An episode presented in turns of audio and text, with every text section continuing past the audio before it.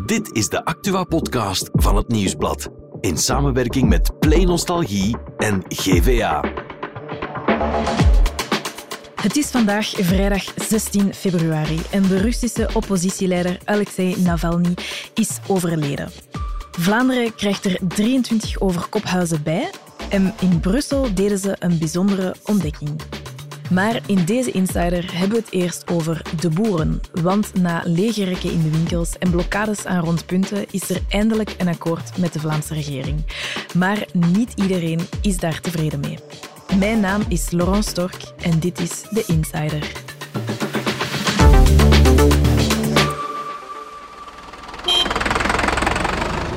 Dagenlang werd er geprotesteerd en urenlang werd er gisteren onderhandeld. Maar er is eindelijk een akkoord tussen de landbouwers en de Vlaamse regering. Al blijven heel wat boeren vandaag ook rondpunten en toegangswegen blokkeren. Bij ons in de studio zit Hannes Hendricks. Hey Hannes. Hey, dag Laurence. Ja, Hannes, chef politiek zijn, dat wil natuurlijk ook zeggen dat je urenlang, zeer laat, bezig bent met die onderhandelingen van politici. Ja. En vandaag weer bij ons in de studio mag komen Ja, zitten. Hè? inderdaad. Het is niet dat ik eh, medelijden wil of zo, maar het was inderdaad een, eh, Dat was een lange dag. Dag gisteren. Ja. Maar bon, voor de ministers ook. Hè. Ze zijn er gisteren om negen uur aan begonnen of zo. En Ja. eh, er was uiteindelijk een akkoord om eh, half twaalf. Dus ja, dat was inderdaad een heel intensieve dag eh, onderhandelen voor hen. Ja, nu, we weten allemaal, de boeren protesteren al een tijdje. We zagen het aan de lege winkelrekken. Ehm, en ook natuurlijk mensen die veel files hebben meegemaakt de voorbije weken. Maar misschien moeten we eventjes teruggaan naar waarom die boeren protesteren. Ja, dat is niet zo heel makkelijk om de vinger op te leggen. Omdat ehm, heel veel boerenprotesten nu eigenlijk redelijk spontaan zijn gegroeid. Dat zijn boeren die afspreken in WhatsApp-groepjes om eh, een bepaalde actie op poten te zetten. Zoals in de haven van Zeebrugge, haven van Antwerpen. In Gent ook. In Gent ook, ja, klopt. Dus ja, die boeren hebben elk hun eigen bezorgdheden. Mhm. Wat je wel heel vaak hoort terugkomen is het verzet tegen het stikstofdecreet. Ja. De stikstofregels die de Vlaamse regering heeft afgesproken. En vooral rechtszekerheid en bestaanszekerheid. Dat ze dus ja, zekerheid willen op lange termijn over hoe dat ze aan eh, landbouw mogen doen. En Mhm. dat de regels niet om de zoveel jaar eh, terug veranderen. Ja. En ook dat ze minder paparassen moeten invullen enzovoort. Mhm. En dus dat is wel de rode draad doorheen de boerenprotesten. En langs de andere kant ja, heb je dan de landbouworganisaties. Dat is Mhm. Boerenbond, eh, Groene Kring en ABS. Ja. Dat zijn dus de, de vakverenigingen. Die hen vertegenwoordigen dan Ja, eigenlijk. die hen vertegenwoordigen. ehm, die geprobeerd hebben om uit die vele eisen die alle individuele landbouwers hebben, om daar een pakket eh, te distilleren. Een eisenpakket eigenlijk, waarmee ze dan naar de Vlaamse regering zijn gegaan. Oké, en dan zijn ze daarmee naar de Vlaamse regering gegaan. En hebben ze dan gisteren onderhandeld. Maar er is al van alles gebeurd deze week ook. Hè? Ja, inderdaad. We moeten ook al zeggen, die onderhandelingen, dat is niet gemakkelijk, omdat eh, de vakverenigingen, eh, er werd de voorbije week wel gezegd dat ze misschien hun eigen achterban, zijn de boeren zelf, Mhm. niet meer onder controle had. Dat is omdat die ja, vakverenigingen ook hun eigen agenda hebben Ja. eh, en dus hun eigen eisenpakket op, op tafel leggen. Dus de Vlaamse regering wou door hen te betrekken eigenlijk polsen of peilen of dat de individuele boeren daar ook content mee zouden zijn en dus hun protesten zouden staken. Dus Ja. eigenlijk drie partijen samen. Klopt, ja. Dat is eigenlijk het, het, het fundament of eh, de reden waarom dat er een landbouwakkoord is afgesloten nu om die protesten stil te leggen. Hè. Dus eh, ja, het is gewoon simpel oorzaak-gevolg. Mhm. Ehm, maar dat was dus inderdaad niet gemakkelijk, te meer omdat de Vlaamse regering het eigenlijk al eerder ook had geprobeerd. Ja. Dus ehm, maandag was de laatste keer dat ze zelf hadden samengezeten met de landbouworganisaties dan. En dat er ja, echt een onderhandelingsnota was opgesteld. Ehm, maar de Vlaamse regering ja, was het toen zelf niet eens over die nota. Eh, ja, het was eh, heel moeilijk onderhandelen. Te meer, ja, minister van Landbouw Jo Broens van Mhm. CD&V, die heeft dan een nauwe band met de landbouworganisaties. Eh, Ja. Minister van Omgeving, Milieu, eh zoal die Mier van NVA, die heeft dan een heel eh, nauwe band met de natuurorganisaties, Mhm. eh, Natuurpunt en, en Bon Beter Leefmilieu. Ja, en je merkte wel dat die twee kampen, zeg maar, met getrokken messen tegenover elkaar stonden. Ja. Eh, dus dat eh, Jo Broens echt de, ja, de belangen van de boeren wou- behartigen. Eh, maar je merkte dat dat, dat escaleerde Mhm. de voorbije dagen. En dan vooral iets met een onderhandelingsnota. Hè? Ja, inderdaad. Die onderhandelingsnota van maandag die was dan op mysterieuze wijze gelekt naar de natuurorganisaties. die Mhm, dan op, ja, op woensdag het goed idee vonden om daar een persconferentie over te geven. Dus kijk, hier is de onderhandelingsnota. Ze hebben Ja. hem ook meegegeven aan journalisten. Oké. Dus uh, ja, wat toch wel redelijk ongezien is. Uh, Ja. dat, uh, ja, Dat wordt niet gedaan normaal nee, gezien. normaal gezien uh, blijven zo'n on onderhandelingsnota's gewoon ja, Binnen- binnen ja. kamers. uh, ja, dat is echt geen manier van werken voor de Vlaamse regering. Als elke nota gelekt wordt, dat, dat, Ja. ja, Omdat dat ook nog niks definitiefs is eigenlijk. Ja, nee, en dat wekt ook geen vertrouwen op om finaal aan een compromis te gaan sluiten. Want ja, dan kan je inderdaad, zoals de Bond met Beter Leefmilieu heeft gedaan, dan eh, op een aantal maatregelen gaan zeggen, ja, kijk, dit is voor ons echt onvoldoende. Dus dat is woensdag gebeurd. Dan ja, uiteraard de Boerenbond eh, en de andere landbouworganisaties, die reageerden eigenlijk op dezelfde manier. Van ja, ook eh, wat op tafel ligt is voor ons ook niet voldoende, Mhm. vanuit het perspectief van de boeren dan. En ja, je merkte dat, eh, dat eigenlijk het klimaat voor een akkoord er niet was. Ja. Dus het feit dat er gisteren toch is gekomen, is eigenlijk wel een, een goede zaak en hadden misschien niet veel mensen meer verwacht.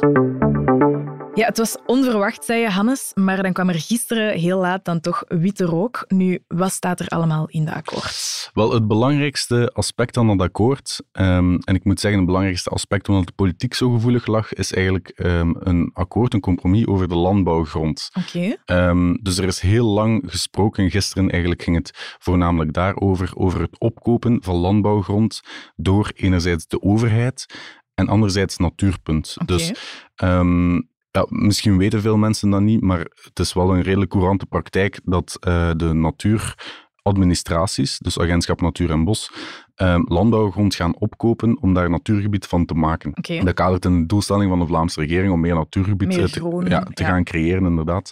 En dus wat de eis van CD&V en landbouwminister Jo Broens was, ehm, is dat de overheid dus geen landbouwgrond meer zou opkopen, omdat het de prijs opdrijft eh, voor andere landbouwers Ja, die ook mee die landbouwgrond eh, wil- willen opkopen.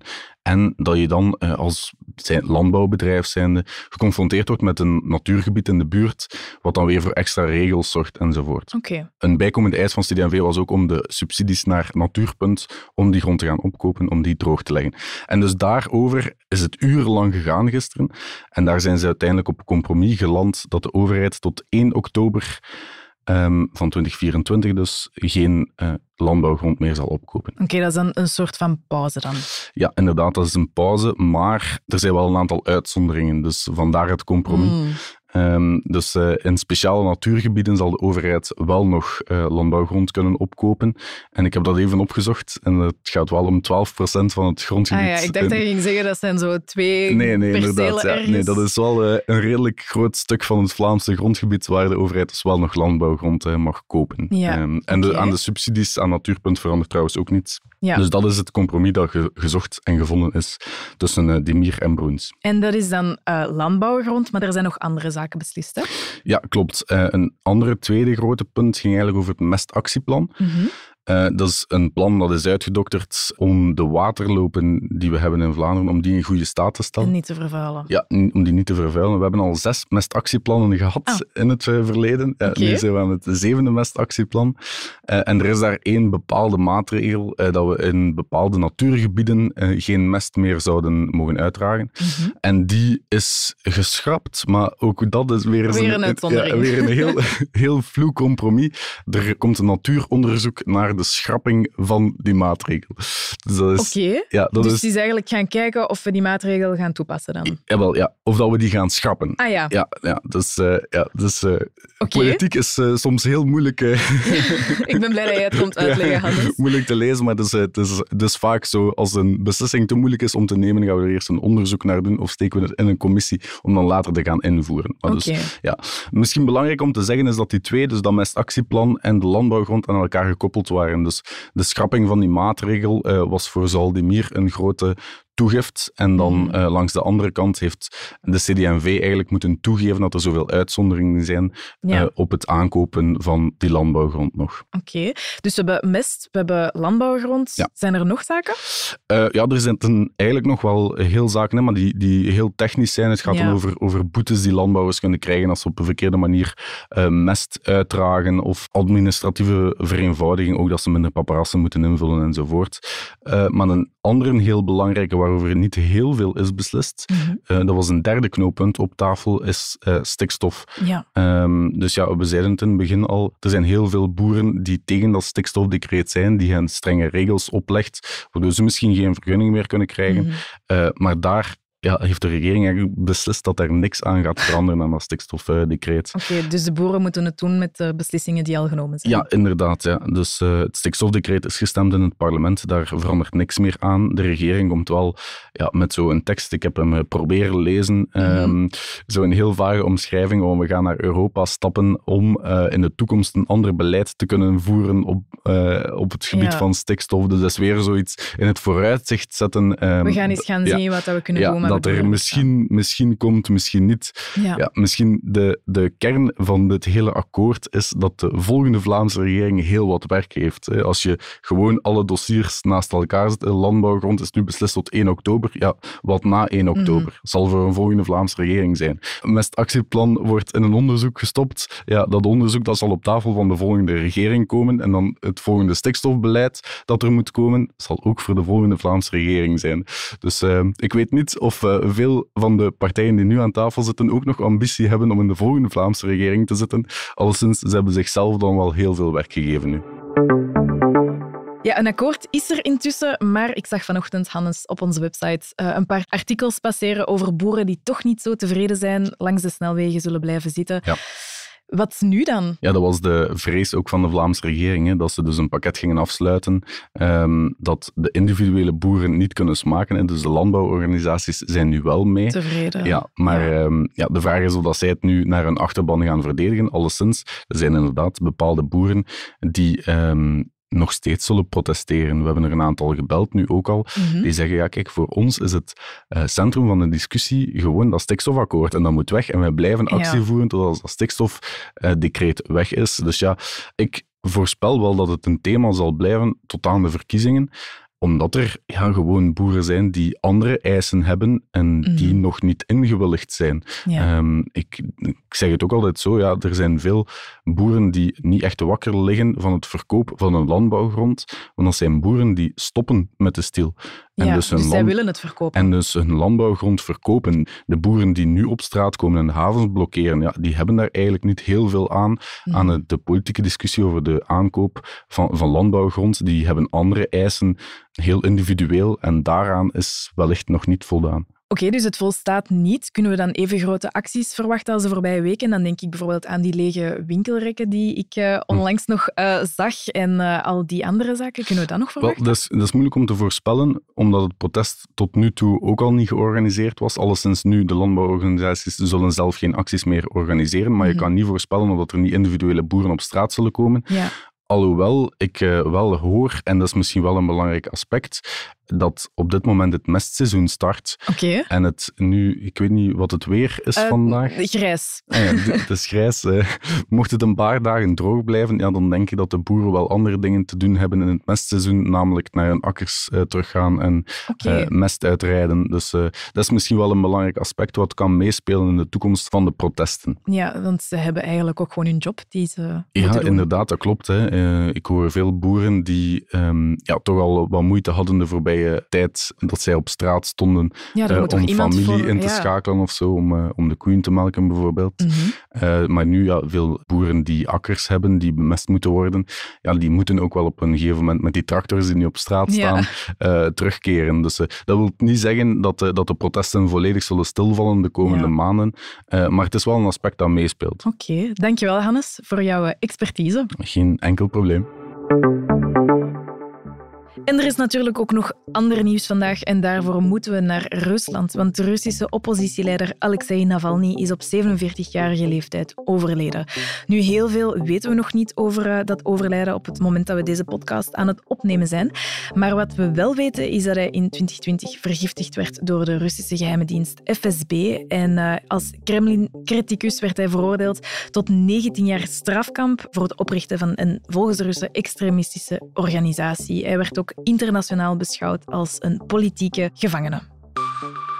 We hebben natuurlijk ook goed nieuws vandaag, want er komen 23 overkophuizen bij in Vlaanderen. Dat zijn plaatsen waar jongeren tot 25 jaar vrijwillig naartoe kunnen voor allerlei activiteiten, maar ook voor een luisterend oor, advies en begeleiding. En het is allemaal ook nog eens gratis. Er zijn al 38 van die locaties in Vlaanderen, maar nu komt de teller dus op 61 te staan. En elke Vlaamse provincie krijgt er minstens vier. En in Brussel is er één extra vestiging voorzien. En over Brussel gesproken, daar deden ze een zotte ontdekking op de werf van Metro 3. Want tijdens de opgravingen vonden ze meerdere botten van mammoets en andere dieren uit het Paleolithische tijdperk. Uh, eigenlijk zo'n 120.000 tot 11.700 jaar geleden. De botten die zitten wel al in een labo, um, dus de werken die kunnen gewoon verder gaan van metrolijn 3. Al hopen archeologen toch dat ze tijdens de werken toch nog iets moois tegenkomen. Het wordt dus afwachten. Dit was het nieuws en morgen zijn we er opnieuw met een nieuwe Insider.